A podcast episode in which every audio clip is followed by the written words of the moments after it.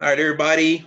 Welcome to another episode of the Black Dog Sports Podcast. Today we'll be interviewing Dr. CC Cook, a former cheerleader. And I just found out cheerleading and dance go together. So cheerleading and dance team member and a, a physical therapist about her time at MSU and just her time as a physical therapist and all the things she had to do um, while she was at Mississippi State. Um, it'll be for our From the Dog's Mouth segment. Um, joining me on the call today, first is going to be Ricardo Suggs. How you doing, Ricardo? I would have to say I'm doing okay today. It's a little toasty here in uh, Houston, Texas. So therefore, me just coming just from the gym, I, I, I, I'm glad to be in the house on the air, but I have to get back out there in probably a couple hours so I can go back and do my uh, training and stuff like that. So yeah, I just hope everybody's out there taking care of themselves, uh, wearing your mask, not hanging around a group of people, not being dumb dumb. So, but other than that, I hope everybody ha- is having a great day, having a good time, and enjoy the podcast. All right, and a little bit later on, we'll be joined by Kendrick Miss, uh, Mississippi Fat. Vivian's uh, he's in a staff meeting right now, uh, teacher life. So I guess he's trying to do both. So uh, we'll be joined by him a little later. But I like to introduce our guest, Dr. CC Cook. How you doing, CC? Hey, go dogs. she's gonna be a little peppy, I guess, because uh, remember she is a former cheerleader, guys. All right, so we'll just get it started. We all our first questions is always, how did you become a bulldog? Tell us how did you become Mississippi State Bulldog? Okay, I am born and raised Atlanta, Georgia, Decatur, Georgia, and I went to uh, you know Georgia schools. So everyone went to 13th grade at UGA, and I wanted to do different. I definitely wanted to stay within the SEC. Um, and I had family in Mississippi and in Memphis. So I applied for Mississippi State instead of UGA. And um, was, I was able to be close to family in both Jackson and Memphis. And so that's how I got there. So is cheerleading somewhere you get offered a scholarship for, or you just decide to do it once you get to college? Okay, great question. In the world of cheerleading, no, you have to, you are kind of scouted because you do competitive cheerleading, maybe if you're good. And I did that all throughout high school, but you scout for yourself there's not really anybody coming to do that. So you put in videos your senior year um, just to let coaches know that you're coming. You apply for the tryouts and you come. So I came to Mississippi State um, for a tryout, and they they usually take place uh, in the spring. And mm-hmm. sometimes they have to have two, like they may have a runoff or something of that nature. So I've been a Georgia girl, didn't know anybody in Mississippi. Mississippi State being in a smaller town, um, the community is really small there. So these girls have grown up in one gym the whole time. They pretty much have a marked name on the on their on the team already. I mean, it's politics, but you hate to say that they make it a tryout, but really people know, you know, who's the hmm. next senior and who's coming. So I had a, I fought a little bit harder to actually make the team. That kind of actually seamlessly transitions to my next question. I was going to ask, I mean, football, you know, sometimes you come in the guys like the hot shot quarterback or the hot shot receiver. It's almost you kind of know what your role is going to be on the team when you come in. The coaches have already told you. How do you kind of fit in with a chilling team? I know you did competitive cheer and did all that all your life, and then you come to a team, as you kind of said, that these girls kind of been around each other, and you're really an outsider. How do you come in and fit in on the squad when you're kind of an outsider in a sense? Absolutely. So you have to be like know who you are. Um, I think coming from a different town and coming to Mississippi State, one, I'm black. Two, I'm not known. So I really, and I sent in videos and I get there and you how do you fit in? I mean, you just be yourself. So I remember not to say, you know, I hate to throw the word racism or anything out there like that, but I was not known and I was good. Mm-hmm. And initially I did not make it. I did not make it my freshman year. And so, you know, if you go back and watch video and things of that nature, I may have had skills, technical skills that someone else had that they didn't have, and I had it. So it was no reason for me not to have made the squad my first year. And of course, people who the trials were open, so people kind of you know contest that and tried to fight like, oh, we need to have a retry, and it was no reason why CC didn't make the team. Um, but I just held my head up high. Initially, I thought, you know, I made a big mistake. I should have went to UGA, but so I started my first year and I didn't make a squad. So I went from fourth grade all the way up to you know what I thought I would cheer in college, and I didn't have that spot my freshman year. So it's not like football where you go recruit you have to be known. But had I gone to Georgia, I would have it would have been almost kind of like that. My name was known in Georgia, not in mm. Mississippi or Alabama, other schools I applied to. So the political game might have worked more in your favor there. Um, so I guess what ended up happening where you made the squad your second year was it the coach came back and approached you, maybe realized they made a mistake, or how did that even you just try it out again? How did that work out? They changed uh, coaching staff, and I think there was a little bit of you know I, I don't re- quite remember, but they changed coaching staff, and that coach was Daryl Lyons, and he was an African American coach. Mm-hmm. Um, and I had known of him in the cheerleading world, anyways. Um, and so he had a second tryout um, I think it was like my, it was definitely freshman year, and I made like JV. He created another squad, like JV Pom Squad, mm-hmm. and so um, that was fine, but that wasn't what I wanted. So this spring, I tried out, you know, for the sophomore year um, for varsity Pom, and he just made things a lot more fair. But he was getting, you know, um, setbacks from everything, so it wasn't from the community. So you remember they have one like local gym in Starkville so where all mm. these girls are coming from Starkville High mm. or surrounding schools, Meridian, wherever it may be. And they already have claimed spots because they've, you know, been in pageants. They've been um, in their competitions around mm. the state. So um, I think Coach Lyons made it fair and but I didn't want anybody to give me a handout. Let me try. So instead of doing cheerleading, which is what I was used to, I tried Pom Squad and it and in the South, I guess they have Pom and cheer, and they're the same. Mm-hmm. Um, but we we got just as much PR and time as um, I think the cheerleaders. I enjoyed it a lot more. I wasn't forced to have to go up in a stunt. At this point, I just got to dance and actually true be a cheerleader as well as a leader. Mm-hmm. So it seems like uh, Coach Lyons was kind of intentional about bringing you back into the fold. Do you think he kind of sought you out when he came on, kind of if he was well known in chilling where I'm sure he knew about you. So was it that he was just intentional about trying to get you back in the fold? Maybe not that, but I'm always as a student, you know, you're a number anywhere you go, even as mm-hmm. a professional. So you always introduce yourself. Um, we had been in competitions around the U.S. together, um, mm-hmm. but I think he was intentional about bringing African Americans, changing the look. Like our football team was all all black, you know. So he mm. was really intentional about changing the look. So he wasn't. It was about a good program with a mixture of of of um, ethnicity. Cool. So I guess what I was thinking about, I guess the main reason one we want to have someone like yourself on is kind of give us a different viewpoint of, of course, as fans, we look at it, or even when I was a student, is the football, basketball team and how that's like how good and bad the teams are. It's kind of a, I guess, an odd switch. The football team at that time, the time period you were a cheerleader, wasn't very good, but the basketball team was very good. So how was that different? I guess when the football team, it was probably the worst era in Mississippi State football, honestly. And then the basketball team, it probably was the best era. So how was it being a cheerleader, kind of seeing both sides?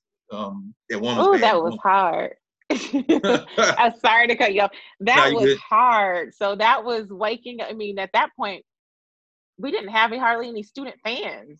So that was that last Jackie Sherrill's last mm. year, maybe. I think that's my sophomore year. Um, we lost every single game. We cheered in the rain. That was no one paid. Mind you, we don't get paid for cheerleading or nothing like that. No college sports does. We didn't even get. We got maybe a book stipend for seventy five dollars, I think, at the time. Seventy five dollars. wow. That's it. No free, no free meals. I'm remember I'm from out of state, so I paid for my own meals and everything. We got nothing. So, but you know, you get the name of being on, on the cheer and the spirit squads at Mississippi State.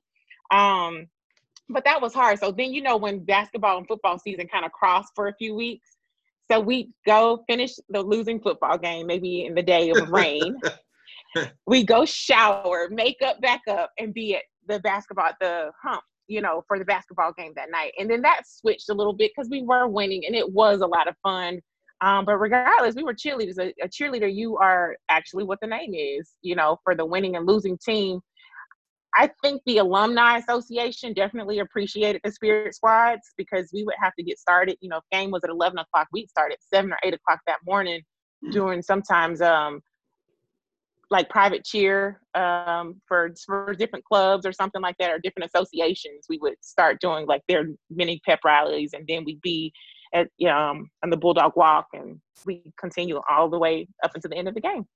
Wow, I guess I didn't know y'all did all that. Scholarships. Y'all don't get scholarships. It's crazy. Um, Nothing, but not even a free meal.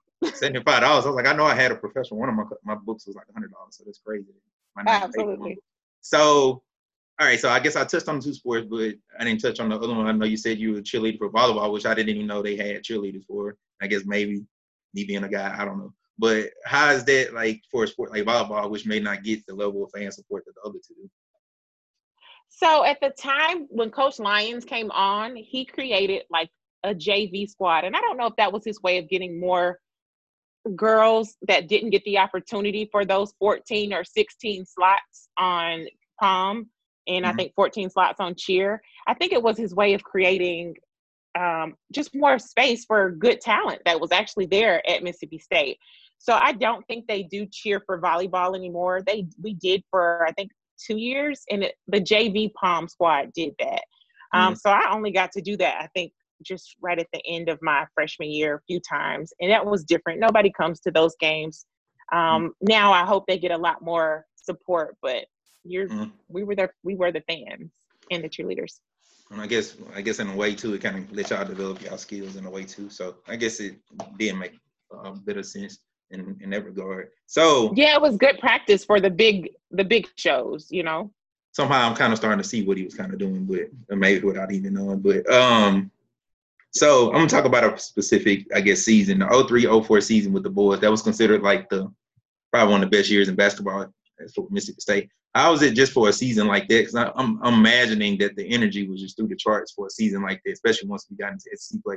So how was it being a cheerleader when the game is I mean, in a sense, that intense? Um, we practiced a lot more. We wanted to be as just as perfect as that team was at the time. Mm-hmm. Um, that was most memorable. We got to go to Atlanta. Um, and remember, we're not funded to go to Atlanta. So we put in our own money at the time to do that, whereas the teams are going pretty much for free. Um, and we don't we had no booster clubs like doing anything for of that nature but just a great experience. You wanted to be as perfect as the team was on the floor. And growing up, if you're, you know, in the world of cheerleading, you got to be structured. You know, people say we're not athletes, but we're true athletes. Just as you know your kinesthetics on a football field or knowing how to get into the end zone with just one foot and keep it there. Obviously, we're making flips and turns and, you know, being very aware of our surroundings, running in and out on the floor. Uh, referees just watching out for everybody. So that was fun. That was a lot of fun, minus you know all the football stuff that we had to get over. so we're not gonna touch on football anymore. Let's, let's stick to basketball. we're gonna stick. We're gonna stick to the fun stuff then. All right. So with basketball, it's two particular games that stick out to me. I guess from that year. First was the Kentucky game. So how was it? We lost that game. So tell me about the Kentucky game and the energy level for that. Then you know us losing at the end. Did it almost feel like y'all lost with the team? It definitely does. You feel a part of it. Um, but we came so far. None of us had ever gone that far. Remember, we had come off of like a good solid three years of losing on football. So we look forward to basketball. And basketball, we were almost there, but we just quite didn't make it. So I don't remember going home sad. I remember going home honored that we had gotten that far. And mm-hmm. so after graduation in 2005, of course, Mississippi State just stepped their game up on the athletic pro and all athletic programs. Mm-hmm. You know, going back it was nice to see all the winning games. So it was winning streaks for a long time. So mm-hmm. uh, to me, I look back at that moment. No, we were. Uh, I mean, that was great just to be a part of that. The loss. Mm. What it, about? I mean to cut you off, but what about the Alabama game? Obviously, at the end of the year, I think we lost to them. Then we beat them at the end with Timmy. We had him on a few weeks ago. You know, I guess in a big shot, and then we won in overtime. How was it for a game like that, especially since it's a road game? you are on edge. And so remember when we're on the road, um, well, cheerleaders don't go on the road. We only went on the road for the egg bowl. Okay. See, there's me. Like then no, that's okay. But we're watching. Obviously, you know, I lived in the dorm. I was RA uh, the mm-hmm. whole time when I was at Mississippi State. So I would gather my residents, you know, in the lobby if we're there, and mm-hmm have party. We're watching as if we are there at the game. But yep, cheer. Uh, we don't travel unless it was those that local game. And at the mm. time, the Egg Bowl was. Um, sorry to detour from the what you were asking, but the no, Egg Bowl cool. was actually on Thanksgiving Day. So you were kind of pulled away from your families to go be a part of that. And I, they don't, they, I don't think they do it on Thanksgiving Day anymore now. Mm. Um, but it was so much fun. We look forward to that. You Mhm. know. So, so I guess what I kind of wanted to get into, you kind of brought it up about being an RA, so I guess that's kind of a good transition. Tell me about, I guess, being an RA. I guess, of course, you have all cheerleading requires a lot of training and a lot of time. How's that being an RA and having to look over? I don't know which um age level you had or which dorm you were at. So how's that having to oversee other people that you know are gonna be doing stupid stuff? Okay, so I started off at Sessums. We used to call ourselves Sexy Sessums. Um, Sessums was a freshman dorm at the time, and then I moved over to McKee, and McKee is where I did my tenure of uh, residence life there. I became senior RA, so I was in charge of hiring and firing the student workers um, and keeping up with my resident assistants who Mm. managed all four floors at the time. And so, in order to have some of these positions, we think about football and basketball, and you have to be a leader. Okay. And so, and I feel like when you step foot onto Mississippi State's campus or into some of these southern states, being African American, one, you truly have to be a leader. Sometimes you're a leader and you don't even know it at that point in time. Okay. And so, throughout our growth and our tenure throughout college, you know, by the time you're a senior, I hope that we all leave there knowing that. I think I stepped on campus and I knew that Dr. Ann Bailey was uh, part of residence life. I'm not sure if you knew her or who I'm talking about. Um, but she pulled me in and she just told me how special I was and um, and a true leader. And so I'm grateful to have been a part of residence life because managing, like I said, a staff of student workers, you Mhm. know, the ones who and the ones who wanted to be a part of sports or were into sports but still needed a little bit of work or something like Mhm. that. It, you know, pulling out somebody's uh, strength and their character was wonderful. And mind you, I'm still an AKA and I'm still going to Pom Squad practice. Mhm. So I was doing a lot. I was managing a lot at one time as a college student. Um, but to, to showcase being a leader, and then I still keep in contact with some of my student workers to this day who become almost like family. Yes, but what what I the character I pulled out of them, somebody did it for me, That was and so I'm weird. grateful to have given back. That was weird. Is I mean, I, I stayed on the dorm for two years, and I don't think I had much interaction with my RA my second year. But the first year, I know it was almost like they would. Cause I remember, our, I guess the head RA he would call and give the little automated messages, and we never kind of pay attention. I'm not saying that happened at your dorm, but we, a lot of times we'd be, we'd be like, uh, nah. But but it was normally pretty cool. So how is that like trying to get like people that are younger than you to kind of, well, most times not much younger than you to kind of understand the rules of what you can and cannot do? Because I mean, we did a lot of we was a guy dorm, so of course we did a lot of stuff. Um, trust me, we heard about it all. So, um, yeah, the, the resident life community is really close knit. But you know, to this day, I feel like I'm in my late 30s right now. I I have patients who come in and they think I'm their age, and that's fine. It's all about how your delivery method. That's how you gain respect to me. You know, so I may look your age, but I'm not. You know, and I think when how we uh, present ourselves and you become relatable and then that's when you can demand respect. So i never had an issue of somebody walking over me. And the few times that i did i had mm-hmm. to say hey i saw you come to work 10 minutes late repeatedly. You keep doing this to me. I don't do that to you. But you know i don't want to and this is what we face now in the world of just being the black and white america.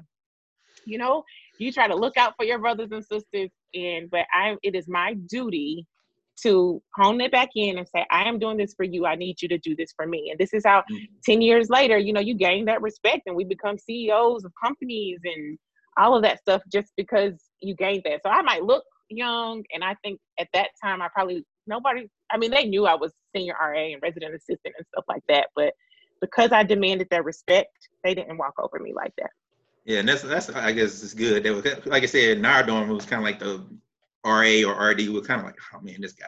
Because I can still remember what was it my first year. They made like a video for one of the RAs, like bad boys, bad boys, and him like writing notes and stuff. So that was that was pretty hilarious. He's cool though. Like we, we friends on Facebook, we're still friends, but it was kind of funny. I and you know, I even thinking about that, like I think people did wonder how I had so much time to, you know, to be involved, but yet be still be present within that dorm. But I remember I started my Facebook account, I think in 2003. Um, Facebook at that time was only for colleges. I was like, So oh three. he I thought that, that was you like a really early adopter. yes. Okay. So at the time, your college had to be like, you know, in the Facebook network. Okay. Mm-hmm. I liked it when it was like that too, because it was wonderful to find friends. But every all your friends, like maybe Alabama A and M, they weren't on there yet. Mm-hmm. And so my program, when face that was kind of when Facebook first started, 0203. So I remember that spring getting my residence, and I started my profile then to show them, hey, this is a network for you know us to reach each other, reach some of your friends. And so, you know, look how wonderful that was. Like you were saying, how you know you're still connect some with your old RA, but mm-hmm. I'm still connected. I don't check Facebook as much anymore, but um, but I still am able to log on, connect, and see what people are doing with their families. So it's all about the leadership part of it and you know putting new things out there in front of people. Who would have thought Facebook would have lasted this long? I thought it was going to be like another, I guess, Black Planet, and they what did they have College Club and all that foolishness back then? Listen, I would have bought some stock in Facebook had I known it was have done I, that really, much. I really didn't think it because I guess at that time you had stuff like that. It really didn't. It'd be like a year or two, and people lose interest or something. But Absolutely. So never thought it'd become this phenomenon. Uh, all right, so uh, you mentioned that you were AKA, and for people that aren't Greek, and especially we have white listeners that might not even understand how I guess Black Greeks work. So kind of explain to people that process of uh, one joining a Greek, and then once you become an AKA, who are seen as like the pretty girls. So just kind of explain that process. okay, so AKA is Alpha Kappa Alpha Sorority Incorporated. We are the first Black female sorority um, founded in 19 founded in 1908 and then there's we have the panhellenic council which is all fraternities black fraternities and sororities. Um, so we don't necessarily have a rush. I think you know um, uh, some of the white sororities and fraternities have rush when we first get to school. Ours is more of a sought out process like you know we have interest programs and um, things of that nature that help involve get the community together. And then we hold an actual rush. And so it's a little different from what white fraternities and sororities do. Um, however, we service the community. I mean, we are at Mississippi State Lambda Eta chapter. Follow three is when I um, pledged, and we are in the community. We are on campus. We are visible, and I think now more than ever, we are very, very visible. And so, where I think what we used to do, like um, some tech like games or something with some of the white sororities and Tri Delt and Phi Mu and um, so that was always fun. We didn't make it about a race thing, but mm-hmm. but that point we came together as um, like a common bond of you're in a sorority, I'm in a sorority. Let's meet together and see how we can work. So that you know, same thing we want to show the world today that we're working together. Mm-hmm. Um, so yes, our sorority and fraternity setup for Black Greeks are a little bit different so how's that? I guess being an AKA. So I don't think we've had an AKA on here yet. I think we even had once talked. To, we was talking to a girl that was a Delta. How's that being an AKA and knowing all the other girls are like hating on you and stuff like that? Because that's normally, I guess, what does happen. That's our little stereotype. Um. I mean, y'all do use know, we, mirrors and stuff when y'all, but this. uh, that's like the you know that's definitely props throughout life now. Mm-hmm. Um, I think being on the yard I remember coming to Mississippi State. Remember, I came from out of state, and I knew an AKA before I even, you know, they said their name. I, I that was something I grew up that way. I, I always wanted to um, do that. And uh oh, did I lose you? No, you did. You. Sorry. Um, and I always wanted to do that. So you're, it's not you don't boast about it. I mean, people kind of hate on you, but I think it's okay to talk to a person in a sorority, if, especially for females. Like it's okay to get to know each other. But you know, I don't know. I always was taught to hold my head up high, and you know, you are. I, I I mean, I love it. Some of my best friends though are are deltas, um, and it, now just what it, AKA has done for me. Gosh, this is almost what 17, 18 years later. Um, it's created a bond. I'm still very close with my line sisters. Um, professionally, there are you know, I can't say that I'm the only black doctor, or I can really reach out and I have a true network of sisters that I can reach out. And this is in Hawaii, this has been in Paris, wherever I go, I have a sorority sister there. So, you know, I think when we're young, we look at it like, oh, I don't like that girl, she's mean to me, or no, you just sometimes people just are peeping you out or just like trying to realize who you are. You know, I think if you want to join uh fraternity, not if I don't know fraternities, I can't speak for it, but sororities, you know, you can't go around campus spotting around. Like we don't want that in our sororities at all. So definitely not in AKA, but you know. Oh, you trust me, the guys talk about it too. So. I know, I know. So, and it's fun. It's not all about. I think people think Greek life and sororities are about partying, and she made it and I didn't. Want number one and first and foremost, if you want to join a sorority, um, and you got to keep your grades up. Fraternities too, mm. because that was the principles we were founded upon. So we were founded upon those academic principles. So I guess with all of that, we kind of touched on all the different areas, I guess, like your time in Mississippi State. So how is it that you balance all that? Because of course, being an AKA, that's the ultimate in a sense, social and responsibility. You have sport with cheerleading, and then of course, um, the academic, you still have to do all that while I guess leading people and doing all those things. So how were you able to balance all three? you know, when my mom followed me coming to school, I had a car my freshman year. But when she followed me, when she left, she was like, you're here for one reason. So I, I just knew that I was out from out of state. I didn't have out of state tuition, you know, in state tuition. Um, but I kept my eye on the prize. I did not want to be there longer than four years. I knew I wanted to either go to medical school or some type of um, advanced education and to not waste the time to do that. But I had calendars and I you know, you kind of get as I met friends, people would hold you accountable. But that like that's kind of like we do now. Work life balance is still kind of tough. But mm-hmm. at the time in that space in those four years, I somehow balanced Pom Squad, aka residence life, and um, and actually being social and able to see my family. So those those big components and keep my grades up. Um, but you just realize you're there for a reason. I mean, I think college is not free. And so I don't know, some of my friends that were around or people that I knew, I don't know if they were getting scholarships or if college was free for them, but it wasn't free for me. So I took 16 to 19 hours every semester.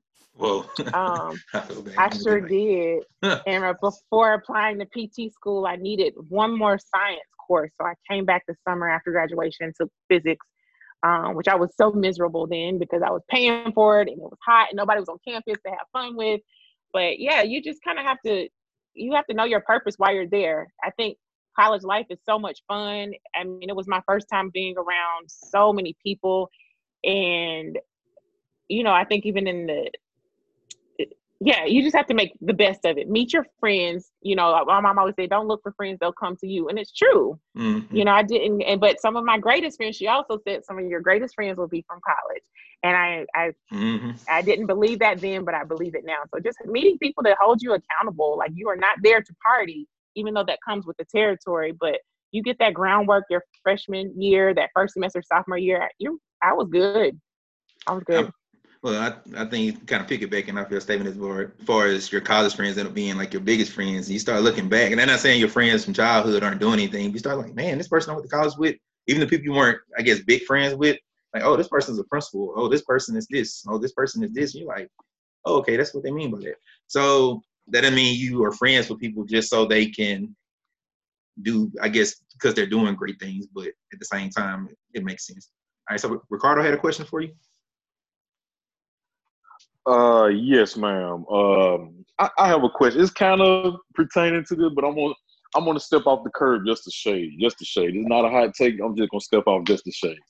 Okay. okay. With all right, with you being a cheerleader at Mississippi State. Now I went to Jackson State for like two years. I went to a swag school. Not knocking, not knocking my uh Mississippi State dog, but I just went down there and I knew a few people that were a part of it. Like I had friends and and people that I met along the way while I was there tell me like stories when it comes to cheerleaders and other people that's a part of the uh, sports part and when it has anything to do with sports at colleges.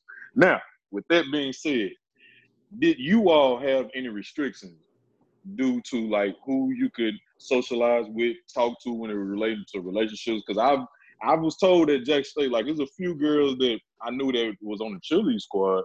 They weren't allowed to have any type of relationship with the basketball players, football players, and people of that nature. Um, where did they have those type of rules uh, with you all there at state, or it was pretty much free range? No, it was free range.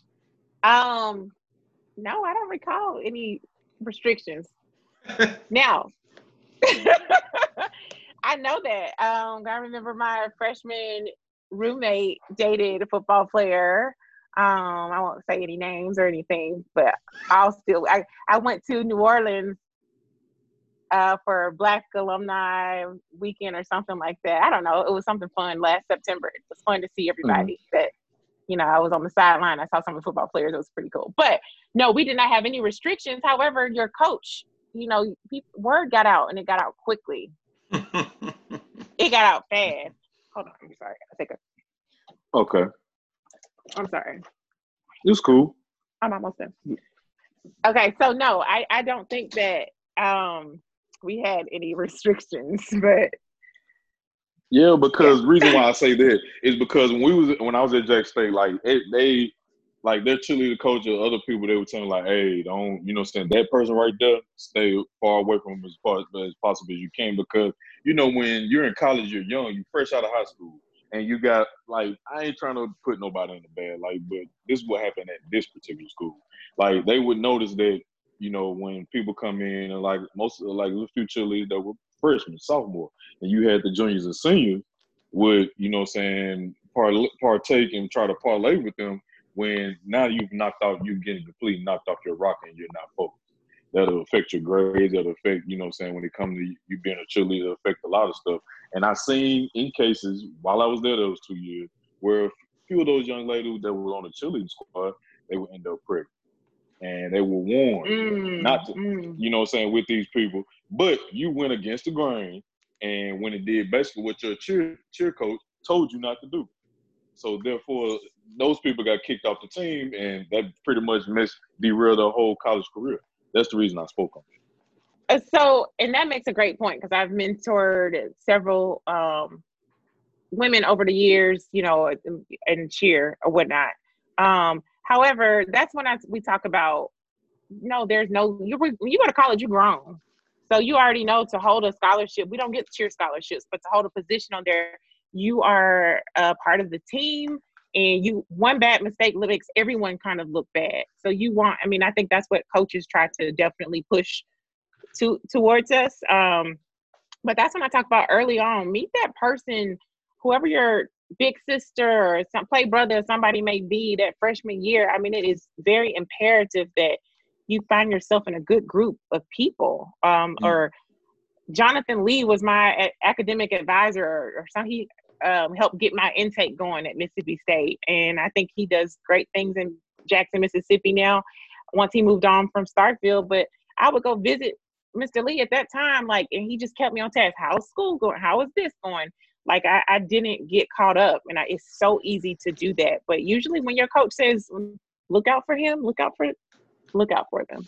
Well i think too that speaking of a guy when you're in college and you see certain dudes on the team even if you're not friends with them they have reputations so they're like if you're attached to this person it's gonna look bad on you. Even if you may not even be like that you may be the good girl but as you know absolutely. perception is reality. Uh, so what I wanted to get into next is kind of talking about, I guess, your post career at Mississippi State, because I mean, you have a pretty accomplished career after the fact. So, first, let's uh, kind of talk about a little bit about you know your time at St. Augustine and kind of getting your uh, doctorate. In, I'm guessing you were getting your doctorate in physical therapy then. Yes, I left Mississippi State, mm-hmm. and mm-hmm. I, at the time, all the most of the physical therapy programs had switched over to a doctorate program. Mm-hmm. Um, and so I went to the University of St. Augustine for health sciences in St. Augustine. Florida, mm-hmm. one of the oldest cities in the U.S. Um, and that's where I spent about three years going through hardcore training, um, clinicals. I traveled back to Mississippi for one of my clinicals, Florida of South, like going towards Orlando for one, and Houston for another clinical. Um, and after that, you go back, graduate, you take your national boards, and then you become a PT. So I am based now in Houston, Texas. I guess all three of us are. So, oh what made you, uh, Yeah. So, what made you want to come to Houston, Texas? I mean, I live here, so I understand. I guess how awesome a big city can be. What made you come here? Okay, so when this is more of a testimony now than it used to be like embarrassment. But when I first got out of PT school, I didn't pass my boards right away. mm. and um, I had no clue. So Texas is one of five states that'll let you sit for like uh, an assistant exam. Then well, I guess while you're just working on um, on actually taking the national board. So I did. I sat for the physical therapy assistant exam, and um, I needed to work. You know, while right. I passed, worked on passing this test. So that is how I actually got to Texas. I had to because I didn't pass my boards right away. I had to forego um, my first job in Atlanta, and but I came to Texas. I stayed and I studied. I worked as a physical therapist assistant, and I was just quiet about it. You know, even my supervising therapist, who was a PT, um, didn't know that I had gone to PT school. I was just quiet, you know, mm-hmm. about this great accomplishment, but I hadn't quite gotten there. So I studied enough, retook the test, um, and like two years later, and when I felt, I don't know why I was just so anxious, but it goes to show timing is everything. So I passed mm. that, and that's how I actually came to Houston. Other than that, I probably would have stayed in Atlanta, and I'm grateful I came here though.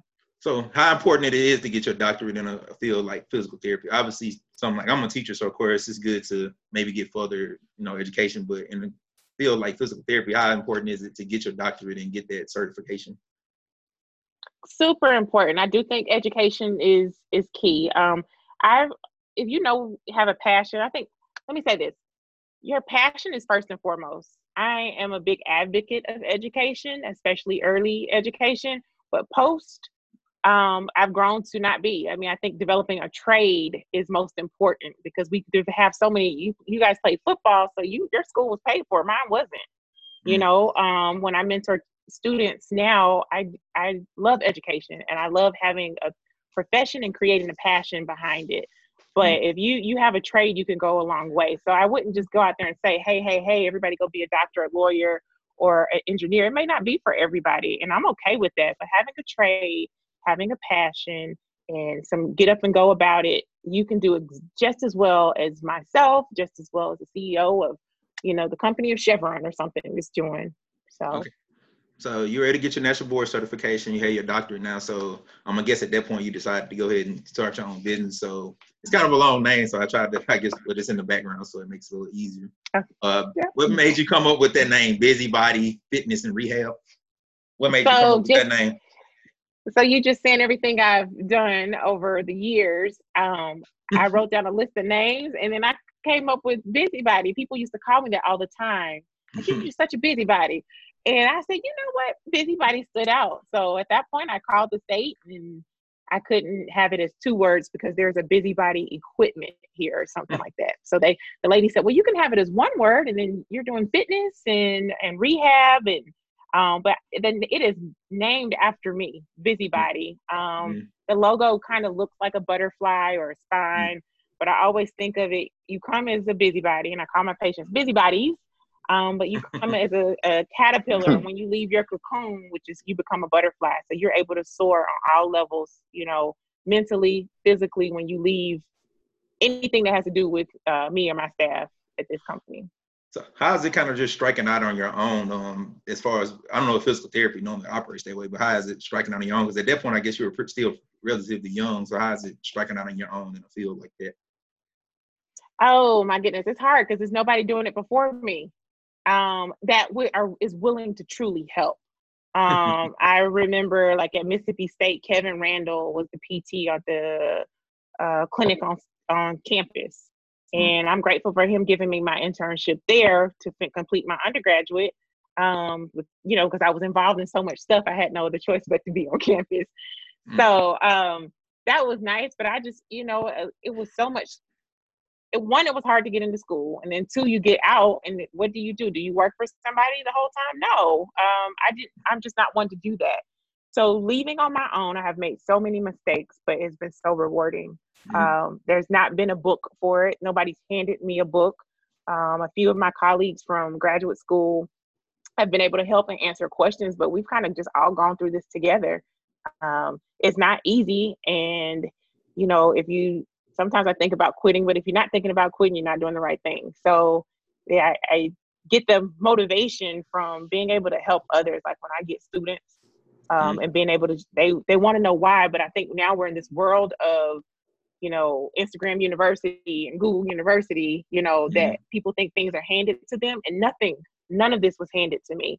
Um, so you can't get it off of Instagram. You can't shop for this.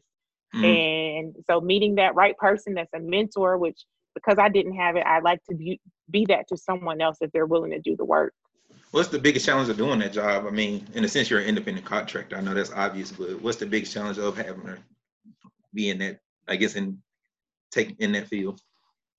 So if I love what I do. I love physical therapy, but I am I do not like to hire and fire. Or I mm-hmm. like to hire but not to fire. um, yeah, people. Right. So I, you know, when you're owning a let's say a corporation or, you know, it's you want to know all aspects of your business. I think the hardest part part for me is management of just the mm-hmm. management and the ad- administrative part. Um, but that's why you hire people. You have a team to help you and get it done. All right, so I guess the thing I'm thinking about now, I guess with this, and you know, we talk about social distancing, and we were talking about masks before I guess we started recording. Like, in a sense, in a way, you're kind of on the front lines now. So, especially with, I'm sure you have, I don't know if you not having seen your, I guess, patients during this time. So, how challenging is for you right now to still make a living while also trying to be safe? Because obviously, you're probably more at risk than anybody. Okay, that is a wonderful question. I hope everybody is keeping safe during this pandemic. Um, this is the first for everybody, everyone. So initially, my business, uh, Jane, it went from good to zero. We went from a great patient caseload to two patients at the start of this. Um, I didn't. I asked for God to slow me down just a little bit this year, but I didn't ask for that. You know, no, I don't think anybody's anybody was prepared for the slowdown. So imagine that I went from being able to pay a staff and rent at my facility to like figuring out where it comes from next. Um, and I picked up hours at one of the nursing homes and um, to help out just a little bit because staff is low everywhere being on the front line. So yes, they do have COVID patients. I have seen COVID patients. I've seen it's been kind of rough. I've seen people, you know, mm. die. I see them one day, they die the next. I've also seen people who've been on a vent for 45 days and they come in for just a little bit of rehab and they leave and they go home.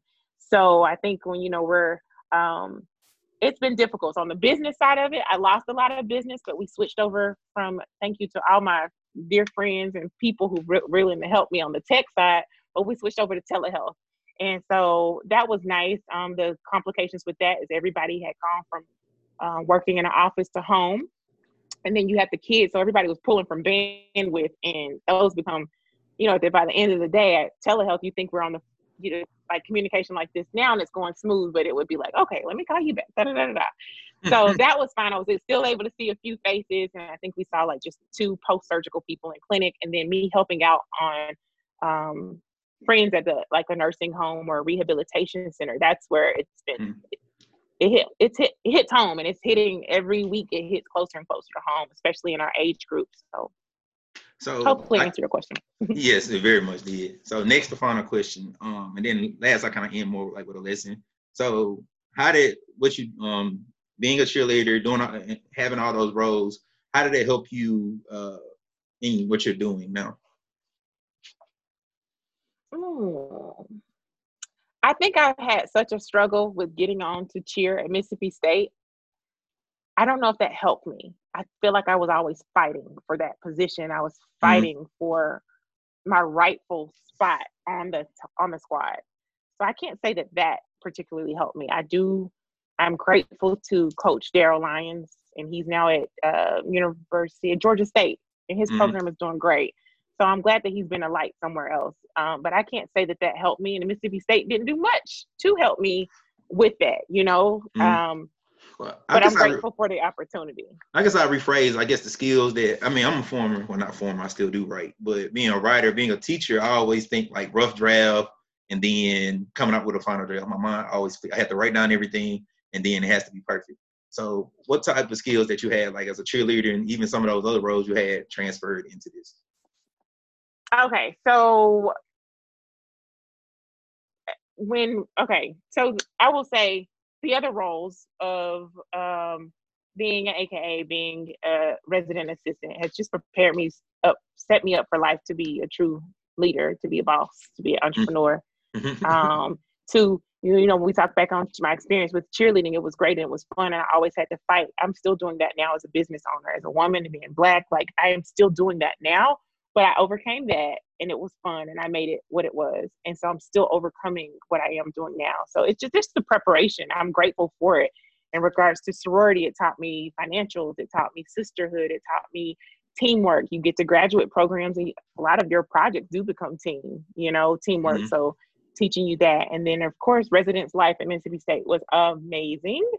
Mm. And mm. that definitely I feel like that's where I got my bossmanship from, you know, like certified. Those they, the residence life program there is amazing. So all right. So final question. Like how would you advise like that girl is coming in to be a cheerleader or somebody kind of wants to go from that place where she's a cheerleader and having all the roles to now you have your own business, what would be the advice you tell that girl? Because I mean, obviously it's not easy, but what would you um, tell that girl who's or person? It's not even girl, but person is kind of wanting to take that journey, go from you know college sports and doing different things in college to what you're doing now. Perfect. Well, I would say you maybe have some people from high school or something listed, or people incoming freshmen from community college or JUCOs that want to come in to be cheerleaders keep your grades up, hope they're high, keep your skills up. You know, you have to work as a competitor, you always work it. Post college, um, it, life is not end all be all at cheerleading or football. And, mm. it, you know, what, what you have to ask yourself is probably about your junior year like, what is it that I want to do post college? Because you can't stay there in that comfort zone forever. Oh, some um, do. but some do. I do remember that, you know, the, uh, sixth or eighth year senior. I remember those. But I was even once again, I didn't know how they they paid for that. but yeah, so you just finding finding a network. Remember, your network is your net worth. So uh, you know throughout life, and I think somebody told me that early on, and I found that group of people to help me to see me through. So just stick to it. Obviously, you, you have to map it out. You want to go to school to cheer, play ball, like keep your skills and keep your grades up. You will find the athletic department definitely looks out for us athletes in regards to academics. So I do appreciate, I did appreciate that, um, keeping your grades up. And then post, you don't have that. Nobody looking out for you no more in regards to academics. How you gonna see yourself through this graduate program or see yourself through the first job that you may have? You don't have anybody. So in regards like you being a teacher, I know you're probably educating young and teaching these kids young, like right more now. than just classroom stuff. Yeah, I think I try to. I think I want to have an earlier group. I'm an elementary teacher, so I don't think it really clicks to them. They're seven, eight, nine years old. They're not clicking when you're 18, 19, 20 that you have to operate a certain way. But you know, you try to educate them like, hey, when you get to college, ain't nobody gonna be like, hey, you know, um, do your homework mm-hmm. or do this. It's gonna be like, okay, come to class if you want to. Um, if you don't, that's on you. Like it's that's pretty much what it is. Yeah. So, it ain't nobody's making you do anything. Because I can still remember my freshman year. I actually always did well in math, but I think I had college algebra and technically, they gave us homework. We have to do it, so I wouldn't do it. So then I get to the test, I'm like, oh, I remember none of this stuff. So you, you, find that you find out real quick. So uh, I didn't have an illustrious college career. I, that's like my biggest testimony. I was like, I tell people, like, yeah, I probably should have took a little more serious. But um, but that's okay. You're taking life now more serious. Uh, like yeah, uh, I mean that's I guess how you're supposed to. I think it's almost uh, you become, I guess, a lesson to the other ones. Because I tell my kids whenever I get, because a lot of teachers, one of the big secrets, they don't like teaching the really smart kids because the really smart kids will correct you and do all that stuff.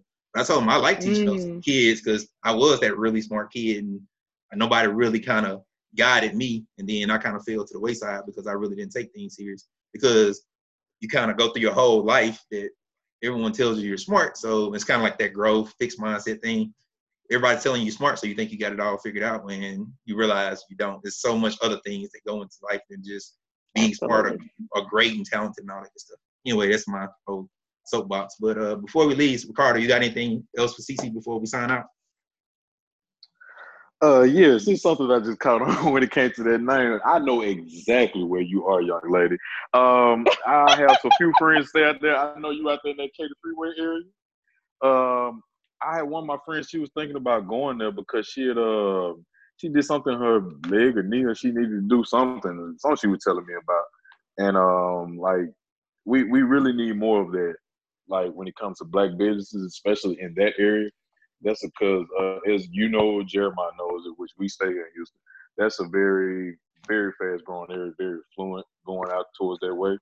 Mm-hmm. Um, mm-hmm. that Memorial City Energy Corridor area, and it's it's nice to see that someone that looks like me has a business like that that um, I can go and be like, okay, I know I'm gonna get top quality service. She uh, she's well, you know, and well trained and well, you know, saying student in all these fields. So when it comes to that, like I'm not trying to play any type of card, but there's more what I'm looking towards now, especially in these days and time in this society of helping and looking out from my own and, and, and funding my own, you know, especially when it comes to that, because I think someone, and this not to offend anyone else that's out there listening to this podcast, but I think someone that looks like me will care more about me and my well-being. Okay. With that being said. Okay, I guess that's perfect for what he said then. So I guess before we sign out, kind of give us like how people can reach your, I guess, reach you, I guess your business, like all the things you offer at uh busy body body fitness and um and rehab. Busybody. Right, I, I'm a busybody. Busybody. Yeah. Busybody. Yeah. All right. So yes, it's busybody fitness and rehab. I do believe in support black businesses now more than ever. This is definitely time.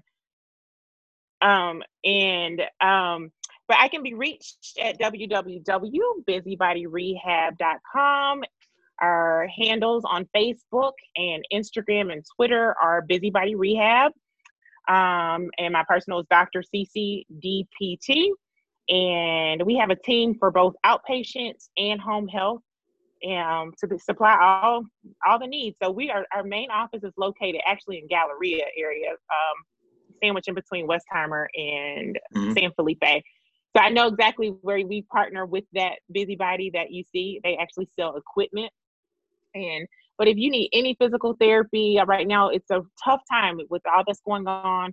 Um, this is not just a you know um, we one color or the other, but people are losing their jobs, and so you're losing your insurance.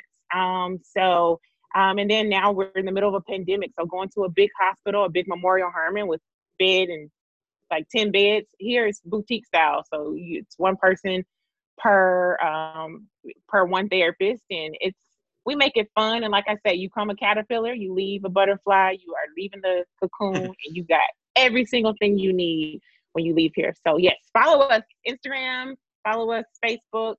Um, we love to have you, especially if you're here in Houston. Thank you for joining us. Um, it was I guess great. I felt like I um, learned a little bit about how cheerleading works. I guess I didn't. I was like, man, I don't know a whole lot about this stuff, so I don't know if I can really talk intelligently about this, but uh, thank you, you did good. Go dogs. oh yeah. Yes. Oh yes. yeah. And another thing, Jeremiah, not to cut you off, but Miss Cece, please. Oh, doctor, my bad. I apologize for that. Dr. Cece, could you please, please, if you could do us a big favor, could you share this this uh, podcast to your page so we can spread out amongst the masses and everybody can watch this watch this interview, this wonderful, beautiful interview that you did. Absolutely. You guys have to give me a little bit more information too. I'll do that. I'll make sure I do that. Please share for sure. Okay. Now, now if you can get all your soul sorors to share it too, it'll be perfect. I'm sure. Oh, for sure. Just will you send me the link? I got you. I want to be able to. I wanted to do that today, but I didn't know if it was going on live or do you do it. So I didn't know. I wanted to actually do that. But thank you for working with me and switching the time. I'm actually uh, volunteering this evening. Um, so. And I got and I got it too. I was like, man, uh, I was like, I know she's trying to do her schedule, and I was thinking, I got a feeling she's type A, and I know how that is because I'm type A. So I I'm not. I'm just not techie. I'm just not techie. So I was just nervous about getting on and being able to log on. But uh, yes, so this evening, thank you. I'm giving back to the Houston Food Bank. I will be there uh, with the Junior League mm-hmm. organization, and so this worked for our 12 o'clock appointment. All right, so guys, you've been listening from the dog's mouth with Dr. CC Cook. We're signing out. Hail State. All right. Bye, guys. See you. Thank